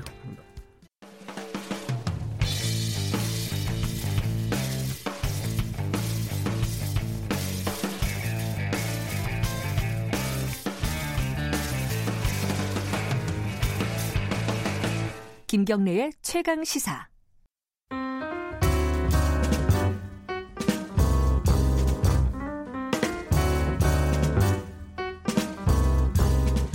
네, 더 나은 미래를 위해 오늘의 정책을 고민하는 시간입니다. 김기식의 정책 이야기 식스센스 김기식 더 미래연구소 정책위원장 오늘도 함께 하십니다. 안녕하세요. 예, 안녕하세요. 저번에 얼마 11월 달 인터뷰였나요? 그때 네. 그 부동산 정책 관련해서 김식 위원장께서 좀 얘기를 했어요. 얘기를 했는데 그때 핵심적인 게 뭐였냐면은 너무 찔끔찔끔 핀셋 이런 거 하지 말고 네. 좀 어, 전방위적인 음. 고강도 대책을 좀 내놔야 된다. 근데 그렇게 내놓은 거라고 보십니까 이번에 월요일에? 예, 이번에 나온 정부 정책은 상당히 강도가 높은 거는 맞는 것 같습니다. 그래요? 그리고 음. 시장에서도 그렇게 평가를 하는 거고요. 부동산 정책이라는 게 크게 세 분야가 있습니다. 하나는 우리가 분양가 상한제니 제니 혹은 예. 어, 투기 지역 지정 제도니 이런 이제 미시적인 그 소위 그 부동산 정책이 하나 있고요. 예. 또 하나는 이 조세 차원에서 네. 어, 이게 뭐 보유세를 늘리거나 뭐 양도소득세를 늘리거나 네. 하는 이런 이제 대책이 있고 세 번째가 이제 소위 제 그 통화와 금융 정책이라 그래서 이제 소위 돈의 흐름을 차단하는 음, 이런 대출 규제 같은 거요? 대출 규제. 음. 근데 대출 규제라는 거는 이제 소위 그 중에서도 미시적 정책이고 예를 들어 네. 금리와 같은 건 이제 거시적 정책인데요. 네. 이제 사실은 어, 우리 청취자들이나 국민들께서는 부동산 대책하면 맨날 분양가 상한제나 뭐 분양 원가 공개 이런 얘기를 합니다만 사실 정책의 효과는 이런 이제 분양가 상한제나 투기 지역 지정 같은 미시적인 부동산 정책이 가장 효과가 적고요. 네. 그 다음으로 센 게 조세고, 네. 그 다음 제일 센 거는 사실은 이런 대출 규제라든가 혹은 통화 정책상에 있어서의 거시적인 어떤 어, 그 금융 정책 이런 것들이 오히려 효과가 어, 큰 거죠. 근데 음. 이제 이번에 정부 정책은 그런 어떤 미시적인 부동산 정책보다는 조세와 대출 규제에 초점이 맞춰져 있는 음. 겁니다. 그러니까 지난번에도 제가 말씀을 드렸습니다만 제일 크게는 사실은 이제 금리 인상과 같은 거시적인 경제 정책을 통해서 돈의 흐름을 바꾸는 게 중요한데 지금 우리 경제가 어렵다 보니까 이런 금리 인상과 같은 것을 했을 때는 기업 부담도 늘고 가계 부채 문제가 터질 가능성이 네. 있으니까 이걸 정부가 선택할 수 없는 상황이다 보니까 그런 거시적인 통화 정책은 못 쓰지만 돈의 흐름만은 확실히 차단하겠다라고 음. 하는 점에서 대출 규제와 관련해서는 어 15억 이상 시가 15억 이상 어 아파트 고가 아파트나 고가 주택에 대해서 아예 어 대출을 금지시키는 아주 음. 초강도 어 재정책을 내놓았다라고 음. 볼수 있고요. 네. 그 그리고 이제 이번에 이제 그 지난번에 작년에 이 정부 정책이 나온 거에서 미온적이라고 얘기했던 조세 정책과 관련해서 보유세 를 강화하는 네. 음, 대책을 내놨다는 점에서 보면 아, 이번 정 어, 대책은 어, 지금까지 나왔던 대책에 비해서 상당히 시장에는 음. 상당한 충격을 주지 않을까 그렇게 저는 생각합니다. 어, 조금 다르다 지금까지의 대책. 야, 지금 시장에서도 좀 그렇게 받아들이고 있는 것 같습니다. 음, 그렇군요. 근데 이게 지금 저금리라서 이 결과 결국은 이 풀려 있는 돈이 부동산으로 몰리는 거잖아요. 그렇습니다. 그 부분을 이 대책으로 막을 수 있을까? 뭐 이런 어떤 걱정. 그거는 우려? 이제 우, 어. 어. 불행하게도 지금 문재인 정부가 갖고 있는 정책적 환경이 예. 말씀드렸던 것처럼 이 시중에 풍부한 유동성을 부동산이 아니고 생산적인 부분으로 끌어올리기 위해서는 금리를 올리면서 자본시장, 예. 주식시장이나 이런 데를 활성화시켜야 되는데 지금 금리에 손을 댈 수가 없잖아요. 지금 만약 금리 인상한다 그러면 가계부채 문제 어떻게 할 거냐, 기업들 가뜩이나 어려운데 지금 기업 부담 늘어난다 이런 저항도 있을 거고 실제로 그런 부정적 인 음. 효과가 나타나니까 정부로서는 그거는 좀 경제 상황이 호전됨에 따라서 선택할 네. 수밖에 없는 거죠. 네. 아까 말씀하신 15억 이상 고가 아파트, 네, 네, 15억을 고가로 잡은 거죠, 네, 정부는. 네, 네. 거기에 대출을 완전히 금지시켰다. 음, 음. 이게 이제 어 기본권 침해다. 네, 네. 헌법 소원 내겠다. 냈, 냈어요 실제로. 네, 네, 네. 어, 떻게 보세요 이게 가능한 뭐, 논리인가요? 그거는 제가 보기엔 그냥 저기 그냥 이벤트성으로 아, 하신 것 같고요. 왜냐하면 음. 이 부동산과 관련해서는 뭐 우리 청취자들 기억하실지 모르겠습니다만 노태우 정부 소위 군사 독재 시절인 노태우 정부 때는 아예 기업의 업무용 부동산을 강제로 매각하게 하는 조치까지 했는데도 불구하고 그것이 위헌이다 이런 거는 뭐 전혀 받아들인 적이 없거든요. 그런 음. 점에서는 우리 헌법 119조에 소위 그러니까 국가의 어떤 균형적 발전을 위해서 네. 국가가 일정한 경제 조치를 할 수 있도록 되어 있습니다. 그렇기 때문에 뭐 이번 조치가 위헌이다 이런 얘기는 그냥 음, 말 그대로 네. 그냥 하는 소리인 거고요. 예. 다만 이제 이번 정부의 조치는 이제 두 가지인데 하나는 15억 이상에 대해서는 아예 대출을 금지하고 네. 9억 이상에 대해서는 이제 LTV라 그래서 아파트 가격 대비 대출해 주는 네. 비율을 기존의 40%라 해서 20%로 확 줄였습니다. 그러니까 네. 이 얘기는 뭐냐면 지금 이 소위 아파트 가격, 주택 가격 상승을 주도하고 있는 게 서울 그 중에서도 특히 소위 강남 3구와 마용성이라고 하는 네. 마포 용산 성수, 성수. 그 성동구. 성동구와 네. 같은 이런 소위 강북에서도 이 한강변에 있는 구들이 지금 주도하고 있는데 그것들이 대체로는 9억 이상 네. 시가 그 10억이 넘어가는 이런 아파트들이 지금 그 소위 주택 가격 상승을 주도하고 있다라고 음. 보고 거기에 초점을 맞춘 거죠. 네. 아, 소위 이제 그 주택 가격 상승을 주도하고 있는 10억 이상 고가 아파트들 그, 그리고 그리고 그거는 사실은 실수요보다는 재산 증식 수단이나 투기적인 목적으로 구입하는 것들이 많기 때문에 그것을 어, 막는 데 있어서 어쨌든 대출 규제 수단을 예. 강력하게 쓰겠다라고 하는 어, 의지를 보여준 거죠. 근데 이제 이게 뭐 실수요를 막는다 이런 얘기를 그러니까 그거 여쭤보려고 했어요. 예. 네. 또 하는데 사실은 저도 사실 지금 50 중반인데 아직 그 집이 없습니다만. 아, 그래요? 네. 아, 재테크를 잘 못하시는군요. 네. 재테크에는 제가 잼뱅입니다. 아니, 금융위원장을 하신 분이. 제, 재테크라는 거 자체에 별 관심이 없어서. 네. 그런데 이제, 어, 이게 사실은 이렇습니다. 이, 청, 이 방송을 들은 청취자들 대부분 다, 아니, 15억짜리 아파트를 살 수 있는 사람이 대한민국에 몇 명이나 되겠어요. 그리고 만약에 그걸 사시는 분도 네. 아무것도 없다가 갑자기 15억 돈을 뭐 대출이든 뭐 자기 돈을 모아 마련해서 하는 경우는 없잖아요. 보통은 거, 강남 아닌 딴 데에서 그래도 한 네. 5억이든 뭐 어, 7억이든 이렇게 그렇죠. 어, 네. 자기 아파트를 갖고 있다가 이제 돈이 쌓이면 그걸 갖고 아파트를 구매하는 거 아닙니까? 그러니까 예를 들어 지금 현재 15억까지는 네. 여전히 이 정부의 이 대책에도 불구하고 한 4억 6천까지는 대출할 수 있습니다. 네. 왜냐하면 9억 이하까지 여전히 40%를 대출받을 수 있고 음. 9억부터 15억 사이에 는 20%를 대출받을 수 있어서 네. 지금 한 4억 6천 8천만 원 정도 대출받을 수 있으니까 15억 아파트 사는데 한 5억 정도 대출받을 수 있으니까 사실은 네. 실 그 수요자 입장에서 보면 기존의 네. 아파트 팔고 그 다음에 한 5억 정도 대출 받으면 시가 15억짜리 아파트를 살 수 있는 거죠. 그러니까 그런 점에서 말 그대로 실수요에 해당되는 이런 음. 어떤 어, 분들에게 무슨 뭐 주택 구매를 할 수 있는 기회를 봉쇄했다. 이거는 좀 과장된 얘기라고 봐야 되고요. 다만 이제 정부가 얘기하는 거는 이제 박근혜 정부 때 얘기했던 이 빚내서라도 집 사라라고 네. 하는 이런 정책은 더 이상 정부가 어, 용인하지 않겠다라고 음. 하는 것하고요. 그 다음에 대출에 대출을 계속 끼면서 소위 대출을 통해서 소위 그 투자를 하는 투기를 하는 이런 네. 이제 투기 세력에 대해서는 그 돈 자금줄을 차단하겠다라고 하는 아주 강력한 의지를 보인 거죠. 좀 반로를 하나 최근에 나오는 네네. 중에 네. 하나가 이 어, 9억 정도 아파트면은 서울에서 중위값 정도다 한 네, 가운데 네네. 가격 정도 된다는 거예요. 네네. 그럼 그 정도면 중산층이 살만한 건데 거기까지 이 대출을 죄면은 지금 막 살려고 하는 사람들, 그러니까 내 집 마련 뭐 그래도 조금 있는 분들이긴 하지만은 그래도 네네. 서울의 중산층 정도가 네네. 한 9억 좀 넘는 음. 아파트를 살려고 하는데 대출을 이렇게 막아버리면은 사다리 걷어차는 거 아니냐. 네네. 이거 어떻게 봐야 돼요?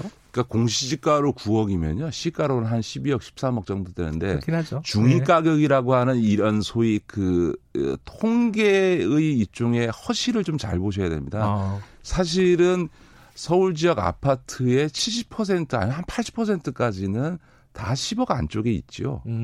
어, 그건 워낙 강남 상구와 마용성의 아파트 가격이 몇십억짜리들이 많다 보니까 그걸 평균 내다 보니까 어 그렇게 얘기하는 거고요.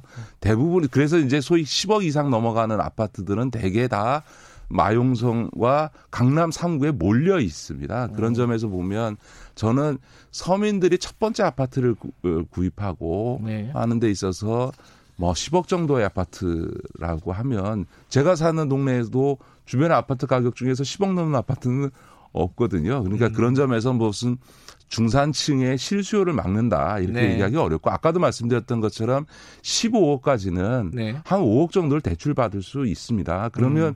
실제로 중산층이 5억 이상을 대출 받는다 그러면 그거 원리금 갚느라고 생활이 안 되는 거죠. 그러니까 정말 말 그대로 빚내서 집 사는 꼴이 되는 거니까 네. 저는 뭐 이 정책이 상당히 합리적이라고 봅니다.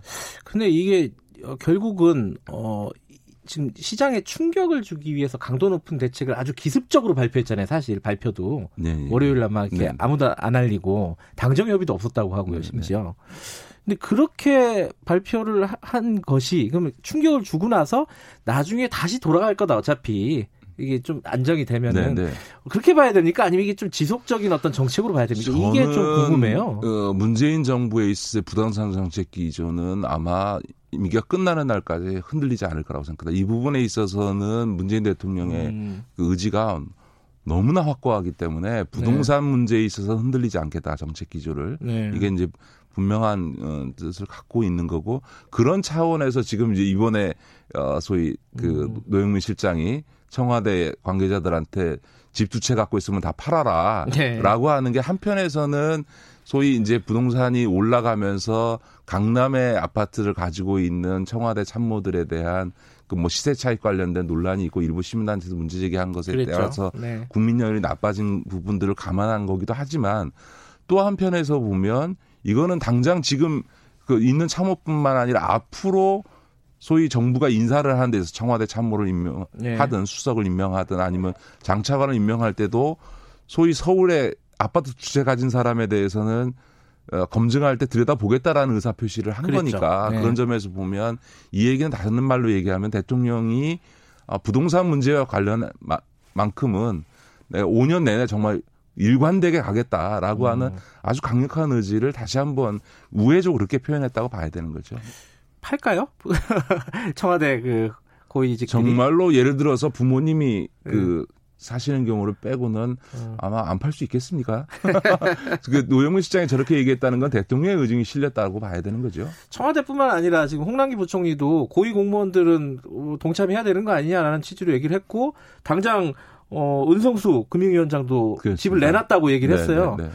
이게 확산이 되는 거는 맞는 것 같은데 일부에서는 이거 아무리 그래도 좀 개인이 집 사고 파는 거를 이렇게 강제하는 게 그 재산권 침해 아니냐라는 뭐 그런 반응도 일부는 있더라고요. 저 사실은 우리 부동산 문제에서 핵심은요. 그 자꾸 일부에서는 공급을 늘려야 된다. 지금 어, 공급이 어, 부족해서 그 얘기도 여쭤보려고. 그 예. 집이 값이 오른다라고 얘기하는데 우리나라에 지금 이미 어, 이 주택 보급률은 100%를 넘어갔습니다. 네. 그러니까 모든 국민이 집을 다 가질 만큼 집이 음. 공급되어 있는데도 불구하고 네. 자가 보유 비율이 60%를 안 넘고 있거든요. 네. 그 얘기는 무슨 얘기냐 하면 소위 다주택 보유자들이 그렇게 많다는 겁니다. 음. 그리고 그 다주택 보유자들이 소위 빚을 내서 담보대출을 통해서 끊임없이 아파트 사냥을 하고 다니면서 사실은 이 집값 상승을 주도하고 있고 그러다 보니까 아 이거 집값이 계속 올라갈 것 같으니까 빨리 집 사놔야 되겠다라고 하는 실수요자들도 따라서 집 아파트에 자꾸 투자를 하게 되는 이런 음. 현상이 발생 하는 거거든요. 그런 점에서 보면 저는 다주차 다주택자에 대한 규제는 훨씬 더 강화돼야 된다라고 음. 저는 지금보다 더 훨씬 더 강화돼야 된다고 그래요? 보죠. 그러니까 어. 예를 들어서 지금 이번에 조세 어, 조치를 통해서 어, 종부세 0.8% 최대까지 네. 하면 0.8%를 올리고 양도소득세도 지금 뭐 1년 미만인 경우에는 뭐 지금 최대치가 지금 42%인다면 네. 그걸 아예 50%까지 끌어올리는 등 보유세나 혹은 부동산으로 인한 어 소위 이익 양도 소득 네. 관련해서 과세를 강화하는 방향으로 갔습니다만 사실은 더 강화할 필요가 있는 거죠. 예를 들어서 보유세 같은 경우도 어, 우리가 지금 OECD 평균에 비해서 지금 반도 안 되는 상황이니까 네. 어, 보유세는 더 강화돼야 될 게 필요하고요. 무엇보다 다주택자에 대해서는 저는 훨씬 더 어, 그 세금을 중과해야 된다고 생각합니다. 그거는 명백히 투기 목적인 경우. 예를 들어서 진짜 부모님이라거나 혹은 지방이 그 원래 살던 곳인데 서울에 이사를 와서 네. 지방에 어쨌든 시골 농촌에 집이 네. 있고 서울에 하나 집이 있는 이런 예외적인 경우를 빼놓고서는 서울의 강남에 아파트들을 두 채, 세 채씩 갖고 있는 건 명백히 투기적인 음. 거거든요. 이게 사실은 그 참여정부 때도 조사를 한 바 있습니다만 네. 지금 강남에 살고 있는 아파트들의 대부분이 다주택자가 그 원소유자입니다. 그러니까 음. 대부분 두 채 이상씩 갖고 있는 거거든요. 그렇군요. 음. 이런 투기를 어떻게 규제할 거냐라고 하는 점에서는 두 가지 수단이 있는 거죠. 소위 그런 다주택 심지어는 지금 뭐 아파트 300채 이상 갖고 있는 사람도 있다는 거 아닙니까? 예, 예. 근데 그걸 순전히 자기 돈으로 했겠냐? 그렇지 않죠. 담보대출을 통해서 네. 하는 건데 그러니까 이번에 얘기한 것처럼 소위 담보대출에 대해서는 투기적 수단으로 활용되지 않도록 아예 차단해버리는 조치를 취해야 되는 거고요. 이 다주택자에 대해서는 훨씬 더 강화된 어, 저는 어, 중과 조치를 취해야 된다 저는 그렇게 음, 봅니다. 알겠습니다. 지금 집을 많이 갖고 계신 분이 이 방송을 들으면 약간 소름이 돋지 않았을까? 그러니까 이제 아마 드네요. 앞으로 네. 이제 문재인 정부의 정책도 그렇고 만약 어 문재인 정부가 다음 대선을 통해서 승계 정권이 재창출된다고 한다면 민주당 정부의 아마 정책 기조라고 하는 건 이렇게 갈 겁니다. 네. 집이 더 이상 재산 증식의 수단이 되고 소위 땀 흘려 일하는 노동 소득이나 혹은 사업 소득에 비해서 부동산으로 인한 소득이 더 많은 이런 기형적 구조는 없애야 된다. 라고 하는 점에서 집은 말 그대로 주거용으로만 있어야 된다라고 하는 이런 철학적 기조 위에서 네. 정책을 구성해야 되는 거고 그것을 구성할 수 있는 방법이 하나는 돈의 흐름을 차단하는 거고 하나는 이런 투기적으로 다주택자를 을 보유하고 있는 부분에 대해서는 세금을 통해서 더 이상 네. 그것을 할 수 없거나 유지할 수 없게 만드는 것이 저는 필요하다 이렇게 보는 거고 그런 정책 방향을 가지 않을까 싶습니다. 예. 부동산 얘기 나오니까 어, 말을 끊지를 못하시고 계속 하시는군요. 할 말씀이 많으셔가지고. 네. 알겠습니다. 오늘 여기까지 듣겠습니다. 고맙습니다. 네, 고맙습니다. 김기식 더미래연구소 정책위원장이었습니다. 고생하셨습니다. 네. 다음 주에 뵐게요.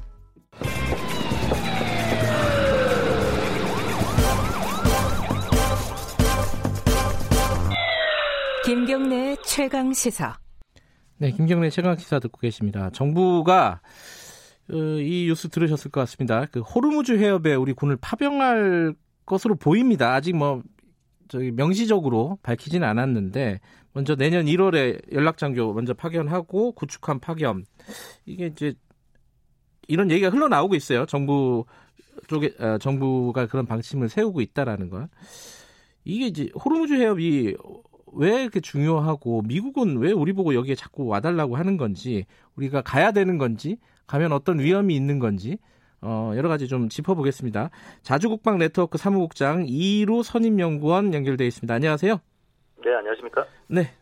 뭐 이름은 많이 들어봤는데 사실 어, 자세히 몰라요. 호르무즈 해협이라는 데가 어떤 데길래 여기를 우리가 지금 가야 된다는 겁니까? 네, 아라비아 반도하고 이란 사이에 네. 페르시아만이라고 있는데 이 페르시안 연안에 쿠웨이트, 이라크, 사우디, 이란, 카타르 이런 주요 원유 수출국들의 원유 수출 항구가 있습니다. 네. 그러면 이 페르시아만으로 반드시 들어가야 되는데 여기로 들어가는 입구입니다. 네. 그런데 이 입구가요. 폭이 한 40km 정도, 좁은 곳은 한 30에서 40km 정도밖에 안 되는데 네. 이 좁은 통로로 세계 원유 물동량의 20%가 지나갑니다. 네. 우리도 여기로 굉장히 초대형 유조선을 많이 보내고 있는데 네. 문제는 이 폭이 굉장히 좁기 때문에 이 좁은 해협이 막히면 세계 유가가 엄청나게 널뛰기를 하는 곳이기 때문에 그래서 전략적으로 매우 중요합니다. 지금 어떤 갈등이 있길래 거기서 어, 지금 군대가 가야 된다는 거죠? 네, 6월 달에 이란의 소행으로 의심되는 유조선 피격 사건이 두 차례 네. 발생을 했고요. 네. 그한 달 있다가 이란 혁명수비대가 해군사령관 명예로 성명을 발표했어요. 네. 여기는 자기들이 통제권 하에 있고 네. 우리 말을 듣지 않으면 공격할 거다. 그리고 이 해협에 들어오는 자들은 지옥에 들어왔다고 생각될 거다. 음. 이런 식으로 굉장히 고강도의 위협을 했었거든요. 네. 그래서 이 해협 지역에서 지금 굉장히 군사적인 긴장감이 고조가 되고 있고 네. 이 때문에 국가 여러 국제 사회에서 아, 이 지역의 안전을 유지하기 위한 해군력 파병이 필요하다. 음. 이런 공감대가 형성되고 있는 상황입니다. 그러면 사실 우리의 어떤 원유 공급, 원유 수급 문제도 있고 그래서 가긴 가야 되는 거 아니냐라는 생각하는 사람들도 많을 것 같은데 어떻게 보세요? 네, 맞습니다. 일단 우리도 뭐 우리가 완전히 뭐 그 변두리 국가가 아니라 네. 세계 중심 국가 중의 하나고 네. 이 중심 국가로서 국제사회 책임 있는 일원으로서 우리도 여기서 뭔가 역할을 해야 되고 네. 우리의 해상 교통로도 보호를 해야 되는데 네. 그래서 지금 미국이 표면적으로는 미국이 요청을 했다고는 하지만은 최근에 미국이랑 사이가 그렇게 좋지는 않은 뭐 독일이나 프랑스 이런 나라들도 여기에 파병을 할 예정이거든요. 아하. 이미 일부 국가는 군함을 지금 보내서 가고 있어요. 예. 그래서 우리도 가긴 가야 되는데 문제는 현재의 어떤 법적 절차 그리고 준비 상태로는 가면 안 된다라는 게 저희 입장입니다. 그게 무슨 말이죠? 저 좀 구체적으로 말씀해 주세요. 일단 우리가 청해 부대를 여기로 보낸다고 했습니다. 네. 뭐 기사에 나온 바에 따르면 내년 2월 달에 보낸다. 1월 달에 연락 장교를 보낸다. 이런 스케줄이 나온 것을 보면은 군에서 알 수 있는 어떤 그 청해부대 파병 스케줄이라든가 네. 파병 절차에 대해서 어느 정도 알고 있는 사람에 의해서 이 기사가 나왔을 가능성이 있습니다. 네, 그 정부는 공식적으로는 아직 그 결정된 바가 없다고 하지만은 어, 국장님 보시기에 연구원님이 보시기에는 어, 그렇게 결정이 됐다라고 보시는 거죠? 네, 맞습니다. 왜냐하면은 네. 지금 현재 강감 차남이 가 있는데 네. 8월 중순에 갔기 때문에 1월 달에는 이제 복귀 준비를 합니다. 네. 그 다음 함으로 지금 왕건함이 거기에 가는데 그게 2월입니다. 예. 그런데 이제 군함이 가서 여기서 어떤 기구에 속해서 작전을 하려면 지휘 체계라든가 이런 거를 잡기 위해서 사전에 이제 사전 준비단을 보내야 되는데 네. 그래서 1월 달에 이제 이 IMCS에다가 연락 장교를 보낸다라는 이야기가 나온 것 같고요. 네. 그런데 문제는 여기가 원래 국회에서 승인해준 청해 부대의 작전 해역보다 네. 한 2,500km 떨어진 곳이거든요. 네. 그리고 또 여기가 분쟁 지역이다 보니까 가기 전에 반드시 국회 승인이 필요한데 그 승인 절차 없이 마음대로 결정했다는 거 이게 좀 문제가 음. 된다는 것이죠. 아, 그러니까 어, 지금 어, 연구원님께서 말씀하시는 거는 가긴 가야 하는데 지금 법적은 합법적인 절차를 지금 안 밟고 있다라는 거네요. 그렇죠. 굉장히 위험한 곳에 보내는데 예. 합법적인 절차를 밟지 않고 가고 있다는 거죠. 그, 그러면 왜 정부는 왜 그렇게 하는 거죠? 일단은 지금 뭐 표면적으로 많이 나오는 이야기가 예. 미국이 요청했기 때문이다. 예. 미국의 압력 때문에 그런 것이다라고 하는데 사실 그거는 내막적으로 보면은 뭐 사실과 좀 먼 것 같고요. 예. 이러한 결정이 내려지게 된 배경 원래 우리가 여기 안 보낸다고 했었거든요. 네. 그런데 갑자기 입장 선회가 된 것은 최근에 한 열흘쯤 전에 이란이 주 이란 한국 대사를 초치해서 지난 9년 동안 쌓였던 원유와 뭐 초경질료 이런 수입 대금 7조 원을 내놔라라고 하면서 강력하게 항의를 했다고 해요. 음. 근데 외교적으로 봤을 때 대사를 초치했다라는 것은 굉장히 강력한 항의 시그널이거든요. 네. 그렇다면 아까 제가 7월 달에 이란이 해군 사령관 명의로 해서 여기서 만약에 자기들 말을 듣지 않으면 공격하겠다라고 위협을 했는데 네. 대사 초치 이야기가 나왔을 정도로 이렇게 강력한 외교적인 마찰이 있는 상황이라면 네. 여기 우리 군함이라든가 우리 어떤 원유 유조선들의 안전을 담보할 수 없는 그런 상황이거든요. 음흠. 그래서 우리가 지난 5월달에 미 정부한테 대이란 제재 해제 이런 자격을 연장해달라라고 했는데 그게 안 됐어요. 네. 그렇다면은 지금 이란과의 어떤 관계가 굉장히 틀어질 상황이고 네. 미국과도 최근에 뭐 지소미아라든가 방위비 분담금 이런 것 때문에 갈등이 있기 때문에 이 굉장히 꼬인 문제를 해결해 보기 위한 협상 카드로 지금 청해부대 파병 이야기가 나온 음, 것 같습니다. 예. 그러니까 말씀을 들어보면은 가야 되는 이유도 있고 가면 안 되는 이유도 있어요. 그럼 어떻게 생각해야 되는 겁니까, 그러면 이게? 저는 상황에서는 가면 네. 안 된다라고 음. 보고 있습니다. 사실 이 국제사회 기여라는 것은 지금이 아니라 나중에도 할 수 있는데 네. 문제는 지금 보내면 우리 청해부대 장병들이 굉장히 위험해질 수 있거든요. 아하. 왜냐하면 이건 재 판단이 아니라 네. 미 해군이 세계 각 지역이 개 지역 바다를 여기는 위험 지역이다, 안전 지역이다 이렇게 도식해 놓은 지도가 있습니다. 안전구역 판단도가 있는데 네. 여기에 보면은 이 호르무즈 해협이랑 페르시아만 전체가 거의 전체가 자기들이 만든 최근에 이제 전력화시켰던 그 주말트라는 5조 원짜리 첨단 구축함 네. 그거 말고는 다 위험하다 이렇게 음. 판단을 해놨거든요. 네. 근데 우리 청해 부대 가는 그 구축함이라고 하면 뭐 이지수함도 아니고 사실 우리는 그게 강력하다고 하는데 세계적인 기준에서 보면 굉장히 뒤떨어진 군함이거든요. 네. 이걸 보내면 이란의 어떤 군사적인 위협을 위협에 직접적으로 그 노출이 될 수 있기 때문에 네. 굉장히 위험한 상황입니다. 그러면은 그러면 우리가 선택할 수 있는 거는 어쨌든 미국의 압박은 있는 거고요, 그죠? 그리고 네. 세계적인 어떤 우리나라의 위치 때문에 가야 되는 어떤 책임감 같은 것도 있는 건데 그것들을 불구 그럼에도 불구하고 위험하니까 안 간다. 이게 설득력이 있을까요? 국제사회에 어떻게 해보세요? 저는 설득력이 있다고 봅니다. 왜냐하면 네. 제가 네. 언젠가는 가야 된다고 말씀을 드렸는데 네. 언젠가는 보내는데 아직은 준비가 되지 않았으니 음. 준비를 빨리 하겠다 아하. 이런 입장을 표명을 해놓고요. 네. 지금 여기 호르무즈 해협의 파병을 결정한 국가들 예를 들어서 네. 연, 영국, 프랑스, 덴마크, 네덜란드 이런 나라들이 어떤 군함을 보내, 보냈는지 이거 몇 면을 보면은 대부분 다 우리가 이지스함이라고 부르는 그 대형 방공 구축함을 보냅니다. 네. 성능이 굉장히 우수한 배들을 보냈는데 네. 이 나라들이 이런 배를 보내는 데는 다 이유가 있습니다. 음. 그만큼 이란 여기 호르무즈 해협 지역의 군사적 위협이 굉장히 심각하기 때문인데 네. 그렇다면 우리도 이 나라들이 이 정도 수준의 배를 보내는데 우리는 아직 이 정도 수준의 배가 준비가 되지 않았으니 네. 준비를 해서 보내겠다. 음흠. 다만 다른 쪽으로 기여할 수 있는 방법을 찾겠다. 네. 만약 미국과의 협상 카드로 이것을 내민다면 이런 방식의 그 입장을 표명을 하는 것이 가장 현명할 음, 것 같습니다. 거기에 지금 국회 승인이나 이런 절차도 밟아야 한다. 이런 것도 하나의 어떤 우리의 이유가 될 수 있겠네요. 예. 어찌됐든 지금 이일호 선임 연구원께서는 지금 가는 것은 매우 위험한 상황이다라는 입장이신 거고요. 네, 그렇습니다. 예, 알겠습니다. 요, 요 부분에 대해서는 좀, 뭐랄까, 좀 공개적인 논의가 좀 필요한 부분일 수도 있을 것 같아요. 지금 이렇게. 공론화를 통해서 예. 이런 문제를 본격적으로 논의할 필요가 있습니다. 알겠습니다. 오늘 말씀 고맙습니다. 네, 감사합니다. 자주국방 네트워크 이루 선임 연구원이었습니다. 아유, 할 얘기가 많네요. 김경래 최강 시사 오늘 여기까지 하고요. 다음 주 월요일 아침이 아니라 내일 아침 7시 25분 다시 돌아오겠습니다. 고맙습니다.